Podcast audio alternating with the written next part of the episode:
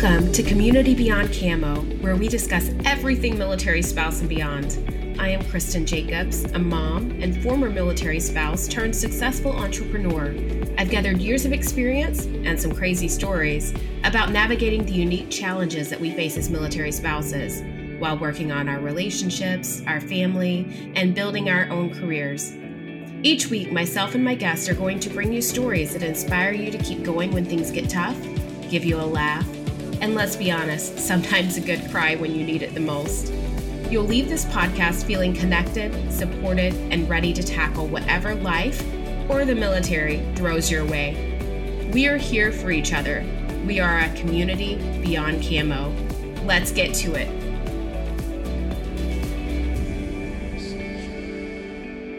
Welcome back to Community Beyond Camo.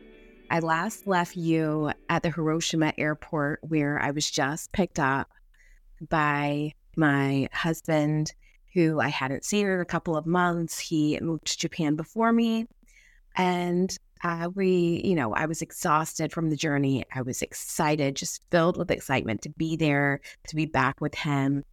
And I think that on the way to Iwakuni from Hiroshima, I just was taking it all in. We were catching up, and I was just taking in all of the scenery of this beautiful country that I was just seeing for the first time uh, through these, you know, fresh eyes.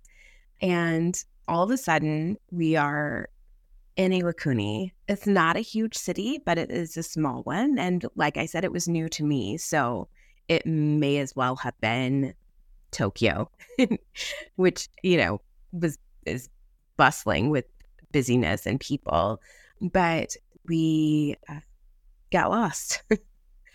My husband couldn't find his way back to base. And, you know, in those types of situations, you can go one of two ways. You can get incredibly stressed out because you're not in control and you don't know where you are.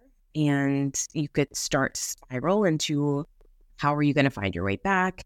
All of the things that could happen or you can just take it easy and let go of control. And I think that my time as military spouse was an exercise in letting go of the things that I could not control. Um, it was helpful that I was tired coming off this journey to Japan solo, but my husband stopped at a gas station to try to get directions. Now, Iwakuni is a smaller town and there's not that many people that speak English unless you're in, you know, hospitality. So he couldn't really get directions back.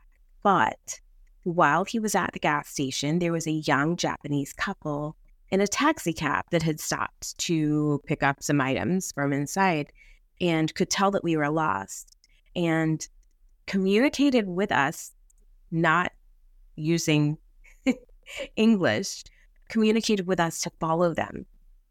So they get back in their taxi. My husband gets back in our, our vehicle and we're following them blindly. no idea where they're taking us. And they lead us, they have their taxi lead us to the front gates of the base. That was my first interaction with the Japanese people. And I was just continuously impressed by my time there with their culture and their kindness, their respect. And so, what I learned from that, what I hope that you can take away is sometimes you just need to kick back and enjoy the ride, knowing that you are where you are meant to be and that you're going to get where you need to go. Trust that.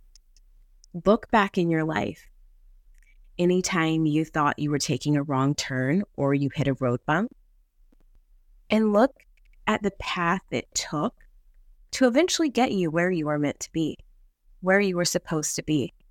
Trust that everything's going to work out. I know it's hard to do in certain situations, but enjoy the ride. Be in the moment and do your best to enjoy the ride. That's where I'm going to leave you today. Next episode, we'll pick up on actually being in my home in Japan, looking for a job, and some of the silly mistakes that I made early on that have to do with the Japanese language and also household chores. So I'll see you then. Thank you for listening. Thank you for listening. Stay up to date with Community Beyond Camo and get all of the behind the scenes content.